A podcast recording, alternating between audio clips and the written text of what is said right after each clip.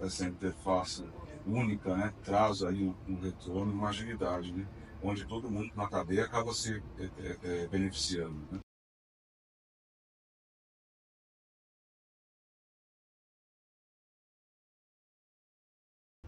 Falando um pouquinho dessa esteira única, é, a gente pega o Everseed desde a parte de gestão eletrônica de documentos, passando por esse processo que a gente falou de qualidade, de edição de serviço, e vai até a assistência técnica. Né? Queria que você falasse um pouquinho como é que é hoje o, o, processo, a percepção, enfim. Eu lembro que quando a gente começou a implantar a assistência técnica aqui na, na Ecovita, o processo naturalmente era no Excel, né, era planilhado, o atendente tinha vários canais que tinha que tomar decisões ali, era, era o cliente reclamando às vezes na, na, na, rede social, em algum momento você tinha que também ter pessoas procurando por ali, e hoje tudo canalizado através de uma plataforma. Né? Como isso gera, e também, não sei se você poderia falar um pouco antes, como é que o cliente percebe a Ecovita depois da implantação dessa solução de assistência técnica? Né?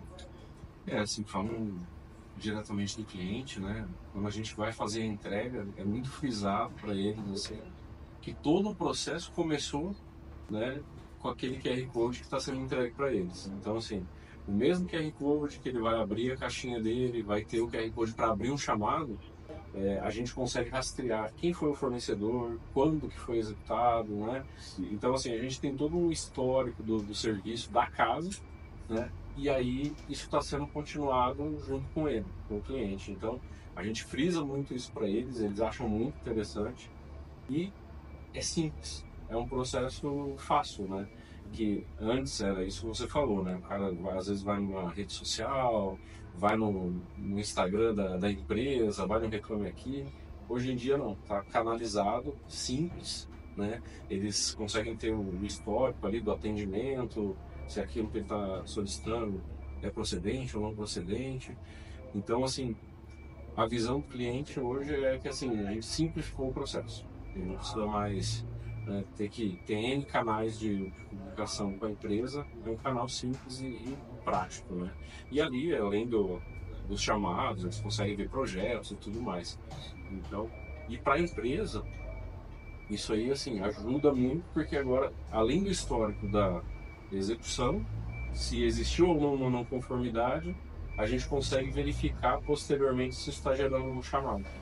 Então, assim, será que existe alguma falha no processo para a gente estar tá tendo esse chamado lá no futuro? A gente consegue buscar isso no passado e verificar isso também, né? Se foi bem verificado, quem fez a verificação, como foi feito.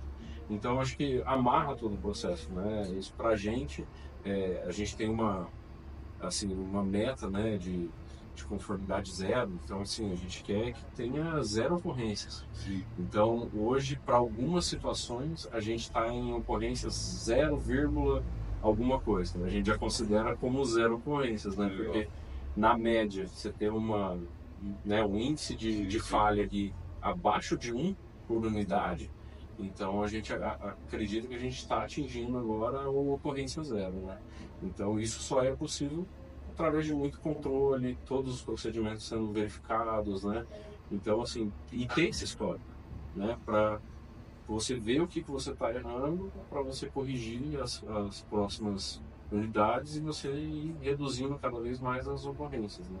Então, você só consegue isso com informações, né? Acho que é, quem não mede não gerencia. Aquela velha frase, né, que todo mundo que já ouviu, mas é que é uma realidade. Então, assim, se você não tem uma medida, você não vai tomar nenhuma atitude. Então, a plataforma na assistência técnica ajuda muito a gente ter esses índices, saber aonde que a gente tem que focar, né? Quais são uma, um, um fato interessante assim, é, que a gente consegue preparar isso por tempo, né? Então, ah, quais ocorrências mais ocorrem nos seis primeiros meses, no primeiro ano de obra? Então, todas essas informações, né, junto a gente extrai essas informações da plataforma, leva isso para um Power BI e a gente consegue ter tudo isso aí na mão, para a gente conseguir direcionar os, os esforços né, da pessoal da assistência técnica. Muito legal. Acho que é, é bem o, o, que a gente aprende lá no, né, no início, que é a lições aprendidas, né? Como é que eu consigo voltar lá na raiz e não ficar atuando só na causa, né? Acho que é importante. Acho que a questão da, da assistência técnica conectada à obra, permitindo que você possa encontrar quem é que fez aquele serviço e até chegar, olha, desse lado, do jeito que nós vamos fazer ainda é melhor poder do canaleiro, que está gerando do problema lá na frente. É, e assim, é até interessante porque quando a gente olha né, para trás, ah, foi um empreiteiro tal que executou. Qual era o procedimento da época? Né, Você consegue verificar até qual era o procedimento que a gente tinha na época. Então, pode ser que você já tenha mudado o procedimento, a partir de agora você vai ter outros resultados. Né? Então, É isso mesmo. E a gente busca no passado, né? Tenta buscar no passado é, uma justificativa para poder é, mitigar todos os problemas e poder chegar numa boa solução de um problema que de repente a gente só vinha notando que vinha acontecendo né, corriqueiramente, mas a gente não tinha uma explicação clara para aquilo. E buscando essas informações do passado, a gente consegue ter uma visão melhor e ter melhores soluções para que a gente resolva mais efi- efi- eficazmente esse problema, né? E que isso não volte a acontecer. É isso mesmo. É, A grande questão é que você falou, transformar o dado numa informação, né?